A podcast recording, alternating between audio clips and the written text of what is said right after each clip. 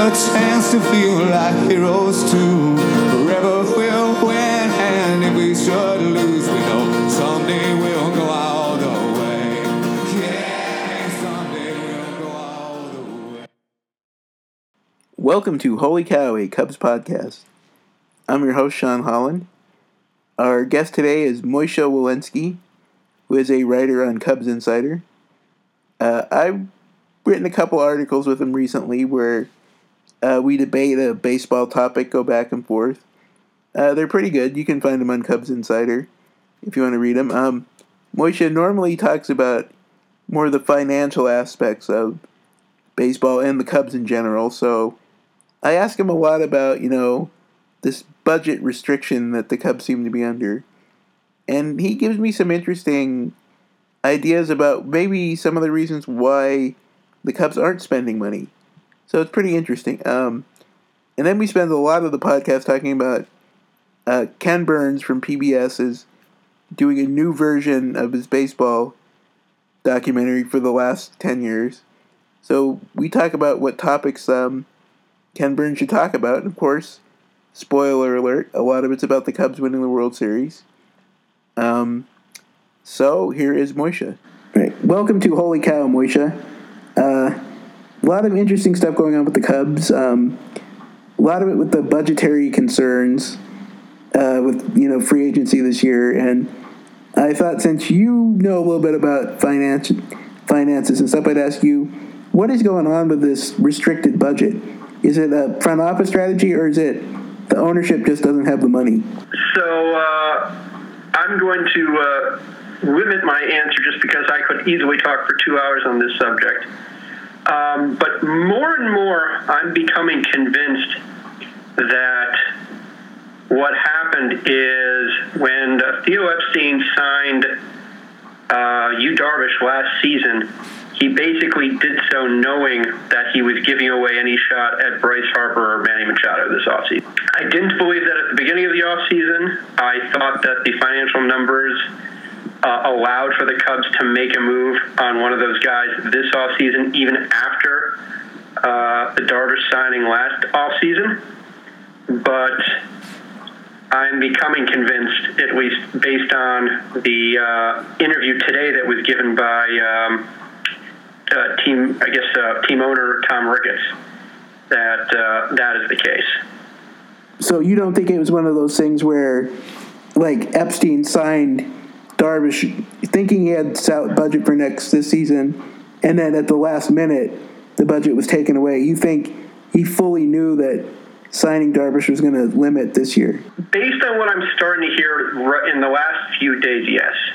Uh, obviously, we will never know the full truth, and I have to say, if what I think right now is true, I have to say it represents a serious lack of foresight and um, decision making process on the Cubs' part, because I think that, um, and I've and I've written this with you in a couple of our discussions basically that uh, Harper and Machado are generational stars who are 26 years old, and Yu Darvish is a far more fungible commodity. Yeah, and it's one of those things too where, you know, even some of these other moves like picking up the option on Cole Hamels, or even the deals for like a Brian Duensing and acquiring Brandon Kintzler. Now looking back, if they knew that there are these budget restrictions, these moves make even less sense now than they would have before.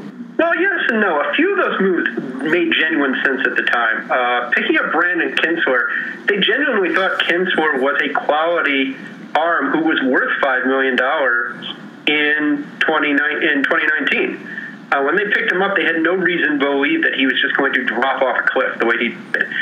Uh, signing Brian Duensing, they thought they were getting a decent value signing from a guy who had solved it and really pitched well for them. So they thought they were getting a good reliever on a reasonable two-year deal. Um, so a lot of those deals were not so much that they were screwing up financially as they just had players did not perform up to their contracts. Yeah, so this upcoming season, obviously the strategy is going to be more of a, um, you know, internal improvements. We're going to hope these guys get better, and you know, there are a lot of cheap deals that they have signed right now. So if you get good production out of that, it will still be uh, worth something. But do you think they should have gone beyond the budget they've set for themselves, or is that unfair to ask them to do that? Well, that's a really complicated question, but I will say it in this context. The Cubs are about to launch their own network, which is going to, for the indefinite future, tie their financial well being to the quality of their on field product. They no longer are going to have guaranteed revenue streams from a third party year after year, no matter whether the team is good or bad. Now, I think that's a fantastic development. But I can understand that the front office is sitting there saying it would be suicidal for us to have to go through a three or four year rebuild in just the third year of our network. Because right now, the team is set up with the entire pitching staff coming into free agency following the 2020 season and a decent chunk of the core positional players after 2021. So the front office has to be looking at a situation where do we want to put all of our eggs in the Bryce Harper basket, or do we say that we will leave ourselves more flexibility so that we have the ability to re-sign the guys already on our team and supplement them with lower cost alternatives that will keep us competitive year after year after year. And there's something to be said that maybe that is a reasonable strategy. As fans, we want instant World Series seasons. Uh, but the price, perhaps, in this season is that we're seeing is that if we want to have sustained, consistent excellence, we may have to occasionally sacrifice the very, very best product for a particular season. Yeah, so it kind of in an ironic way, signing Yu Darvish last year was kind of a similar thing. That you're going for that one year, but it could imperil future free agent moves after, like, if the Darvish move didn't work out, which it didn't, at least for that year. Well, yes and no. I mean, remember, Darvish was a long term signing uh, for a pitching staff that they knew was going to have turnover in the future, and they have been able to develop homegrown starters. So, from their point of view, Darvish is more of a long term replacement for Jon Lester. Uh, you know Jon Lester because of his age is going to slowly start uh, having slightly, you know, he's going to have lower velocity. He's going to have perhaps uh, lesser results on the field they were hoping Yu Darvish was going to pick that up, become the new uh, Jon Lester for them. Yeah, it didn't work out last season, but we have to remember Jon Lester in his first season wasn't that great either. If Yu Darvish comes back, pitches well this season, all is forgiven, and we're going to have a very good pitcher on a five-year, not entirely unreasonable deal. Yeah, so it, it is sometimes, like you said, we fans get very impatient. I know I do I'm and I'm I think more patient than a lot of fans, but yeah, it is easy to kind of lose like you know lose perspective and go, we need these guys now. There's Harper sitting out there. There's Machado, and the contracts look like they're not going to be what they were supposed supposed to be. And yeah, there's that urge to get those guys, but it is good to think about the other aspects of it. Yeah, you actually raised a really good point there. One of the things I think that is driving Cubs fans nuts, it's certainly driving me nuts, is knowing that we splurged big time in 2016 at what is now very clearly in hindsight the high watermark of free agent pricing. And it is freezing us out of some incredible values to be had this offseason think about the fact that right now Manny Machado and Bryce Harper, the numbers being talked about are in Jason Heyward range. And I think we both know, even back in 2016, everybody knew Jason Heyward was not the player that these two guys are. So, you know, speaking of that, there's, you know, a lot of talk around baseball. There's the labor, about, a labor stoppage in a couple years, but this stuff about collusion and keeping the salaries down do you put a lot of stock into that, or do you think this is just a random occurrence that the prices are just going down for all these free agents? So it's actually in the middle between those. Uh, this is not 1987 blatant collusion. There is no there is no agreement between owners. We are not going to bid on free agents. Uh, that I think is pretty clear. There's too many free agent contracts going on, and there's too much money being spent. What is happening is two things. Number one is more and more teams are reevaluating how they are running their businesses and how they are fielding their teams.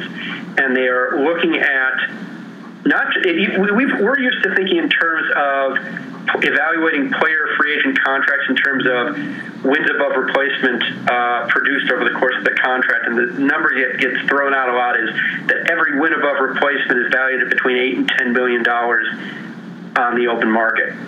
But there's another study that I was just reading about uh, that points to a free agent win above replacement is only worth about one and a half to two million dollars in extra revenue to a team, and that teams are starting to think about the divide between those two numbers, and most teams are just reevaluating what they think they want to pay for free agents. And a new groupthink is developing among all of these GMs who you have to remember largely trained under each other. There's a whole coaching tree. You, talk about coaching trees in a lot of sports. There's sort of a GM tree. Um, you know, Billy Beane had a bunch of people who were trained under the guys in Cleveland, and then you had Theo Epstein, and Theo Epstein's disciples spread out, and then so there's a lot of this groupthink going on. So that's one aspect of it. And then the other aspect, which we just read a lot about um, today with Manny Machado's agent, is more and more information is leaking out through the media. It's unclear from which side, but it's allowing both sides to have a very clear picture of the bidding numbers. Now, it's not technically collusion, but it is opening up the process in such a way that allows the teams to not bid against themselves. And so it may not be collusion, but it's not fair and open bidding under the terms of the collective bargaining agreement by any stretch of the imagination either. Yeah, that that makes sense. And, so uh, it's like uh, it's like collusion, but not really collusion. But we'll let everyone know so we don't get bid up against each other, sort of thing. Exactly. When you see a report saying Manny Machado's been offered seven years, 175 million by the White Sox, well, the Phillies now know the ballpark they need to offer to still get him, but not have to bid 300 million. Uh, I think there's a, a story that somehow uh, Scott Boras managed to convince the Texas Rangers way back in the I want to say that was the 90s when A Rod was coming up that first time that there was another bidder and get them to up their offer by like uh, 80 million dollars when there was nobody else bidding. That what that's what isn't happening anymore. Yeah, and another too much. Yeah, and another aspect of it that I wanted to add to is this whole dynamic about paying older players. Like when this system was set up, the current collective bargaining agreement with the like you know the arb years and you know takes six years to become a free agent. Older players were getting paid a lot, and it just seems to me maybe it's that GM tree you were talking about, but the idea of paying older players, people are stopping doing that now. Oh, absolutely, 100%. You look at every free agent contract over $100 million that people regret, with the exception of Jason Heyward, pretty much, you're always talking about these older guys. You're talking about the Albert Pujols deal in uh, Los Angeles. You're talking about Miguel Cabrera's new extension in Detroit. Guys overpaying for players on the wrong end of 30 has bitten a lot of teams in the butt. And uh, one of the things I think that's going to be discussed during the next labor uh, collective bargaining agreement, and I guess it'll happen, and I guess, in 2021. Well, I guess when the negotiations is going. I assume they're going to have to talk about pushing down the total number of years before free agency by a year. There, that's going to have to be on the agenda from the player's point of view. Yeah, and you think the the speculation now is that there will be some kind of strike or lockout or something, but it well, it's going to be a very contentious. Oh, yeah. I'm, assuming we're, I'm assuming we're going to be talking about the great strike of 2022 in a in another decade. Yeah. Well, um, I will. So you don't think you think the Cubs are going to make any more additions this offseason, or you think they're going to roll with the team as is? If you're talking about major addition, uh, additions, no, they're absolutely going to go bargain shopping for their bullpen. Uh, the Cubs, for many, many years, have been the market setters. Um, for a lot of years, the Cubs had money to spend, and what they would do is each offseason, they would choose the guy they wanted, and they would set the market price. They did that with Tyler Chatwood last offseason. They did it with, um, I'm trying to remember who they did it with in 2016. It'll come to me in a minute. Uh, but that's been their MO for a couple of years now. Um, this offseason, I think their thinking is relief pitchers are reasonably fungible. And if we just wait around, we can get some cheap one year deals that from guys that are not really that much worse than the guys who are going to get paid two, three, four times as much. And I think they're going to buy in volume. I actually think they're going to get two, three guys in one year deals with the understanding that one of them might get released in spring training. But at eight hundred thousand, a million dollars, a million five or something for a one year deal, they may be comfortable with that. Yeah, so that would be, you know, one of those guys, if you throw money at a couple guys for small deals, if one of them works out, say like a Brian Duensing a couple years ago, then that's a big bonus to help the bullpen. Yeah, basically, if you buy three for the price of one and one works out, you're just as good as if you bought one. Yeah. Well, now I, I guess I'll move on to why um, uh, you suggested this to me. That's why I brought you on the podcast. Uh, I'm sure most people who listen to this, maybe not all, are aware that uh, Ken Burns did a documentary for PBS about baseball. It was um, came out in 1994, covered from basically the start of baseball to '94. Uh, recent, uh, about what was it, four or five years ago, he did a tenth inning, which is like covering everything from 1994 to about mm, 2012, around then. And I uh, think it was 2009 yeah, two thank you, 2009. So um, he famously said in a few interviews that if the Cubs ever won the World Series, he would do an 11th inning to, um, you know, cover the Cubs and and maybe whatever else was going on. So, uh, Moisha, you asked me like, what would you think would be good topics for that 11th inning about the Cubs? How would you put together uh, that episode of Ken Burns baseball? So, I'm now that you're on here, I'll ask you, what would, how would you structure that? Okay. Um, well, a couple things. First off, it occurs to me I never actually thanked you for having me on the podcast. So thank you very much for having me on this evening. Of course. Um, but uh, so yeah, uh, the Ken Burns documentary Baseball, which by the way, if you have not seen it, I cannot recommend highly enough. Um, has covered a lot of themes pretty consistently through each of the various decades of baseball. And so when I was thinking about what I would want to see in the documentary, I tried to think about those same themes.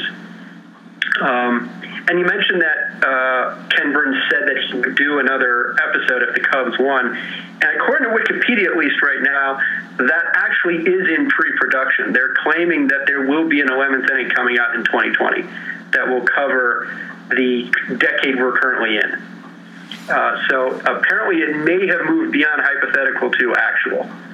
Um, and with that being said, one of the ideas I would want to see that was on my list of things I thought should be in the program is actually now, according to Wikipedia, going to be the opening story.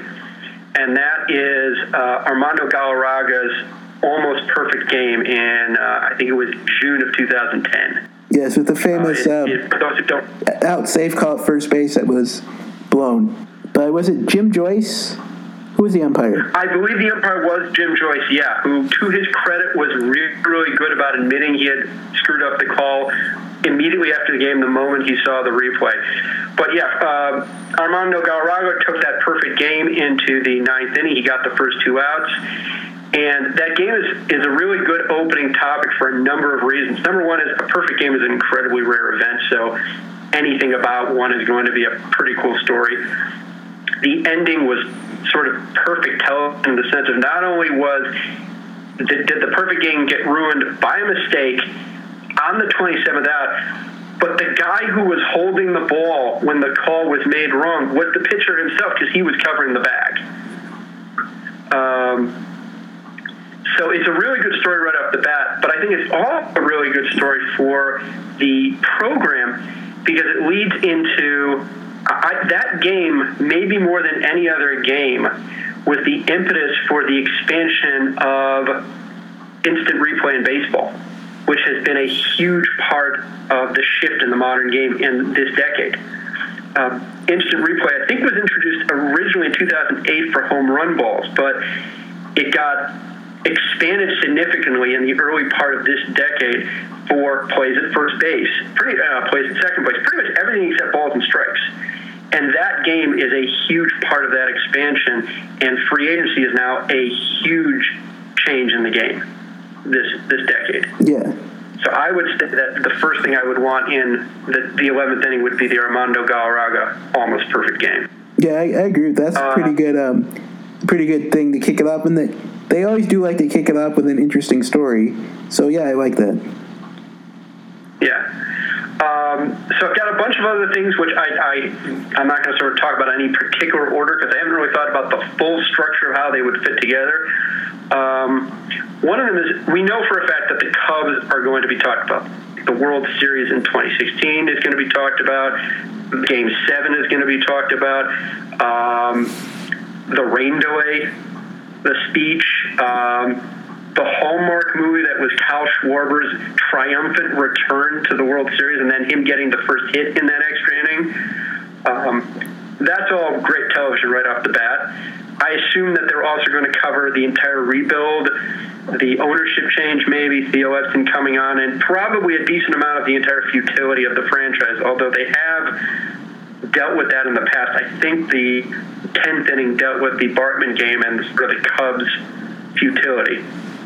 Yeah, but um, of course, Um, with Ken Burns, um, with baseball, every inning, which is usually about a decade, uh, they tend to focus on a big game, like a set piece game.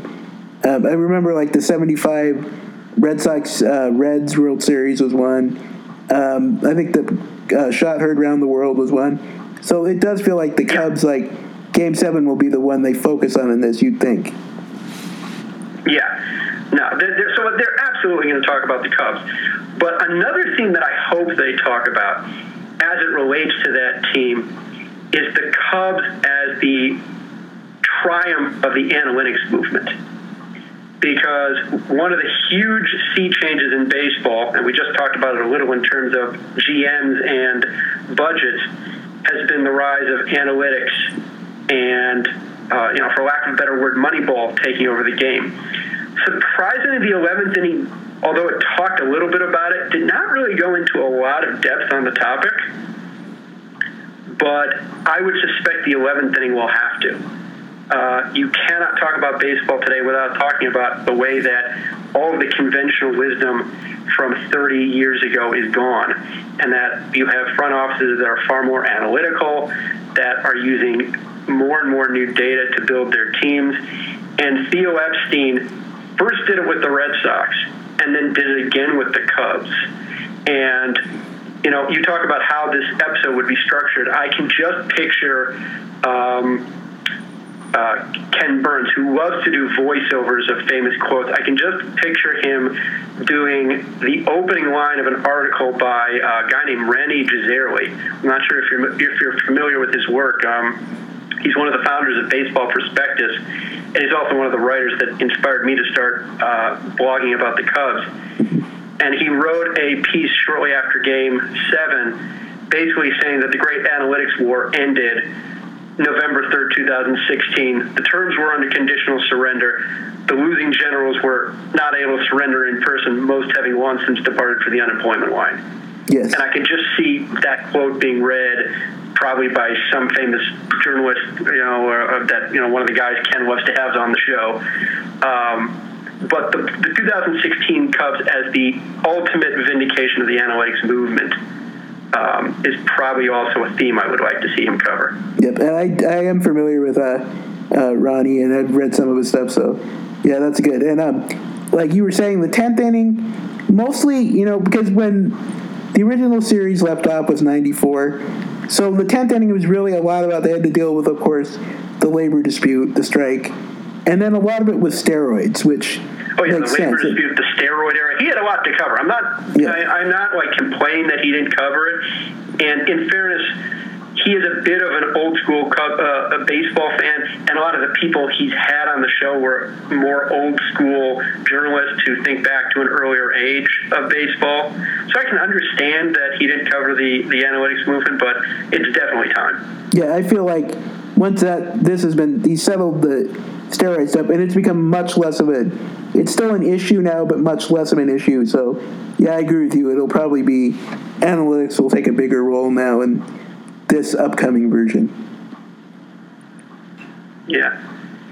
So, uh, so if, if the Cubs lead into the analytics discussion, I would actually say that the analytics discussion would probably lead into um, Mike Trout because he loves to highlight a player who is the best player of an era, and I think we can both agree Mike Trout is the guy for the current decade. Yes. But what makes Mike Trout really a poster boy is I think 30 years ago people went to realize just how much better he was than everybody else until the statistic wins above replacement gained widespread credence. Because suddenly the magnitude of his accomplishment was apparent in a single number. Yes, and uh, of course, In a way you know, but been, yeah, if you look at just the earlier. what would you the classic stats, home runs, RBIs, batting average, which do are good for him. Don't emphasize just how good. It's yeah, it's one of those things. That, Exactly. and of course, if you go back through the years and look at Uh, and wins above replacement is a fascinating statistic, uh, and it's really allowed us to reevaluate both baseball's history and, as well as its present. Uh, you've seen WAR being applied retroactively to all the great players of the past, and some of these guys, it reinforces what we knew, how good they already were. And some of them were sort of realizing, wait a minute, they might not have been as good as we thought. They were just really good at one thing. And the, the guy who actually comes to mind, to, to be honest, is um, what's his name? Uh, he was traded from the Cubs to the Cardinals. Lou Brock. Lou Brock, yeah, Uh, Lou- Lou Brock, who's a, an, a, an Hall of Famer, who is considered one of the great players of his era, and it turns out is one of the lower players in the Hall of Fame by wins above replacement. Um, largely because he was really a one-dimensional player based on stolen bases, but did do as many other things. Whereas Mike Trout is that complete player that does everything well. And ironically, another player that was um, I would love to see a, uh, a discussion of wins above replacement and how it's changed the game and how it's been accepted in the game. Yeah, and I was going to say too, another player now that really has demonstrated wins above replacement, like that you wouldn't, people might not understand how good he is, uh, is Adrian Beltre, because his WAR is very high. It's top fifty all time, which I think would shock a lot of people. Oh yeah, absolutely. He's a guy that I'm not sure would be uh, a surefire Hall of Famer 20 years ago. Uh, who is now largely, as you say, because people are looking at his career WAR numbers and going, "Wait a minute, he's got like what is it, 99 career WAR, 98, something like that." Yeah, something like that. Yeah. And for, for those who don't have a frame of reference, uh, 100 wins above replacement is inner circle Hall of Famer. There's only maybe what, maybe 30 of those guys in baseball, Yeah, it was. something like that. So, They had a they have a big list on um, baseball reference, and uh, the, last the I only checked, other he was guy I think in the modern era with those kind of numbers is Albert Pujols. Yeah. Last I checked, um, Beltre was like 49, 48 all time on baseball reference for war. So, Yeah, I'm with you 100% there.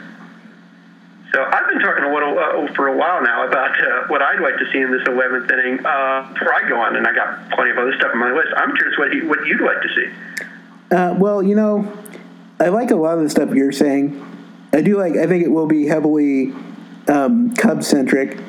I, you know, they kind of went into a little bit with um, Ichiro, you know, and uh, Japanese baseball.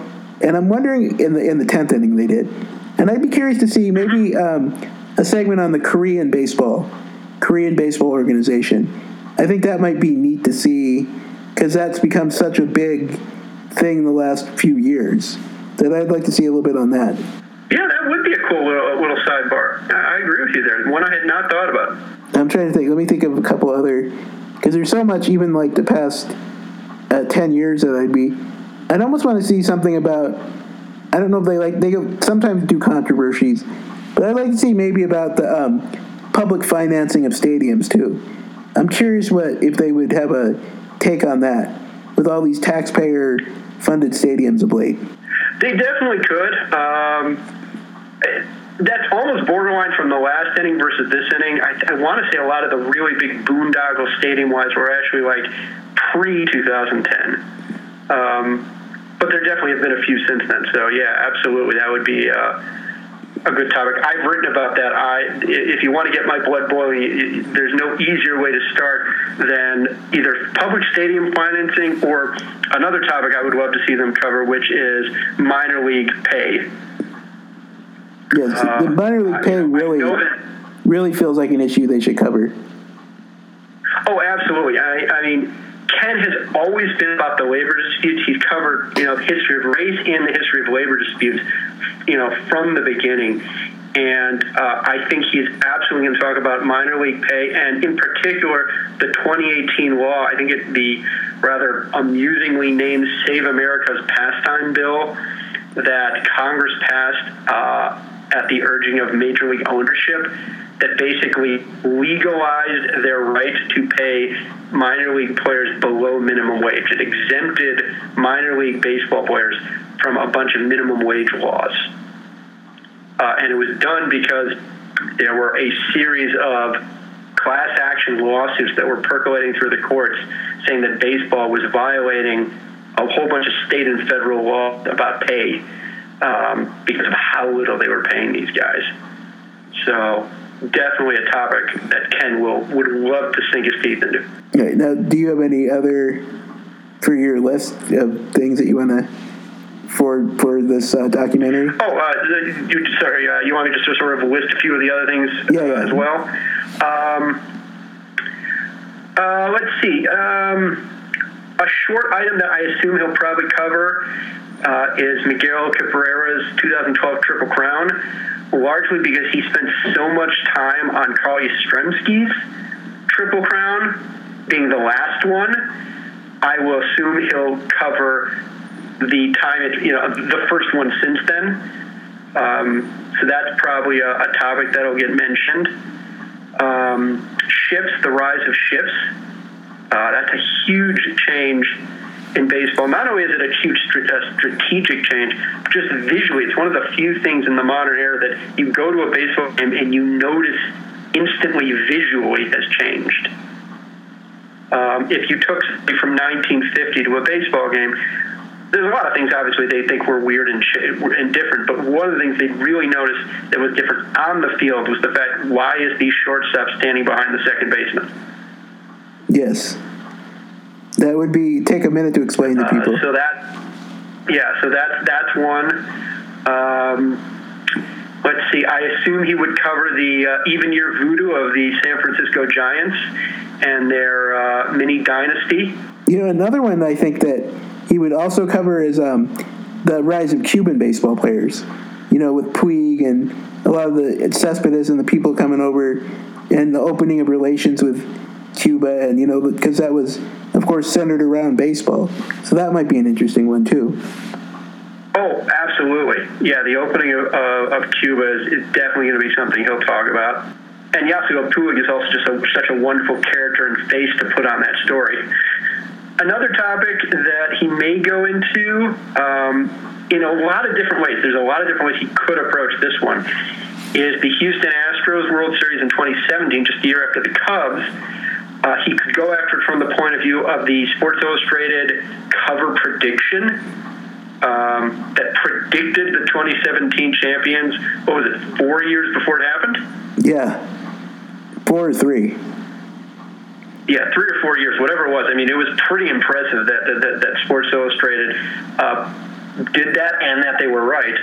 Um, but the other direction he could take is, if you want to talk about labor relations and the and, and the looming strike, is the Houston Astros are also the undisputed face of tanking in baseball. this is a team that took tanking to a whole new level. Uh, if memory serves, they had three consecutive number one overall picks in the draft, followed by the number two overall pick. And uh, you can't talk about how they won that World Series without also probably talking about the the rebuild over there, if that's what is the word you want to use, and the uh, implications it's had since then on other rebuilding teams. Right, well, I think we've um, covered a lot, so I don't want to go too much more into detail on the Ken Burns thing, but I'm going to ask because I Well, I'm looking for. the, the one one last thing, if I just could for thirty seconds. Okay, I'll give you the one last Not thing. really on field baseball, but I would so love to see Ken do a feature on the great announcers of baseball. Because Vin Scully retired during this decade, and he really hasn't given the, the guys in the booth their due. I would love to see Vin Scully, Harry Caray, Bob Uecker get their due in the, in the next installment. That would be nice to see. But you've got me very excited for this, especially with the news that it's in um, pre-production. So that that's good to hear. Mm-hmm. But I'm going to get out on this question that I ask a lot of people, and um, I'm curious the story about how you became a Cubs fan because I, I always like hearing that story from people. So that's what I usually finish Oh, with. sure. Uh, mine is a pretty, uh, pretty, you know, normal one. Um, I grew up in Chicago. Uh, my mother had grown up in Chicago at a, uh, in a house down the block from ours.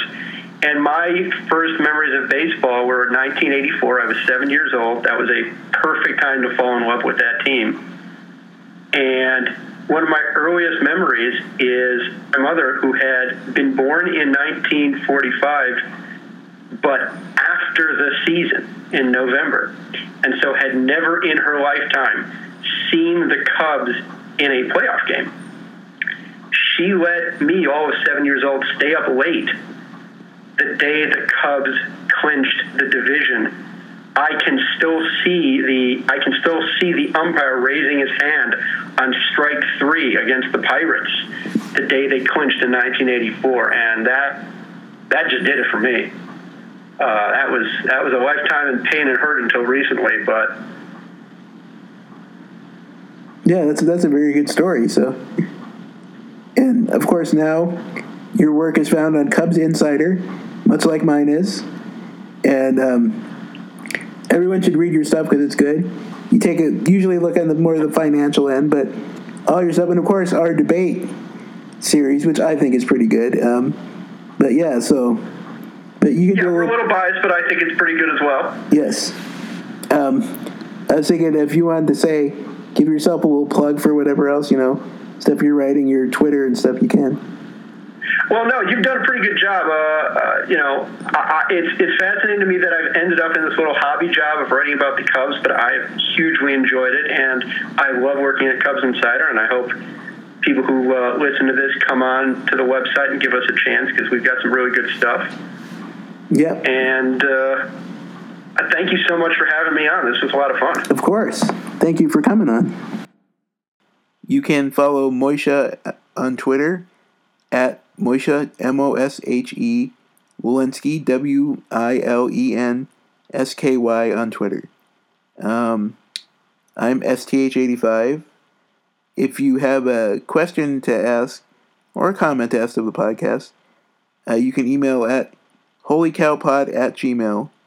Holycowpod at gmail. Uh, you can subscribe to the podcast on iTunes. Just search for Holy Cow Cubs podcast and you can get it. And of course, you can always uh, rate and review my podcast. I mean, try to say something nice, but hey, even criticism, I'll take it. And um, till next episode, thank you for listening.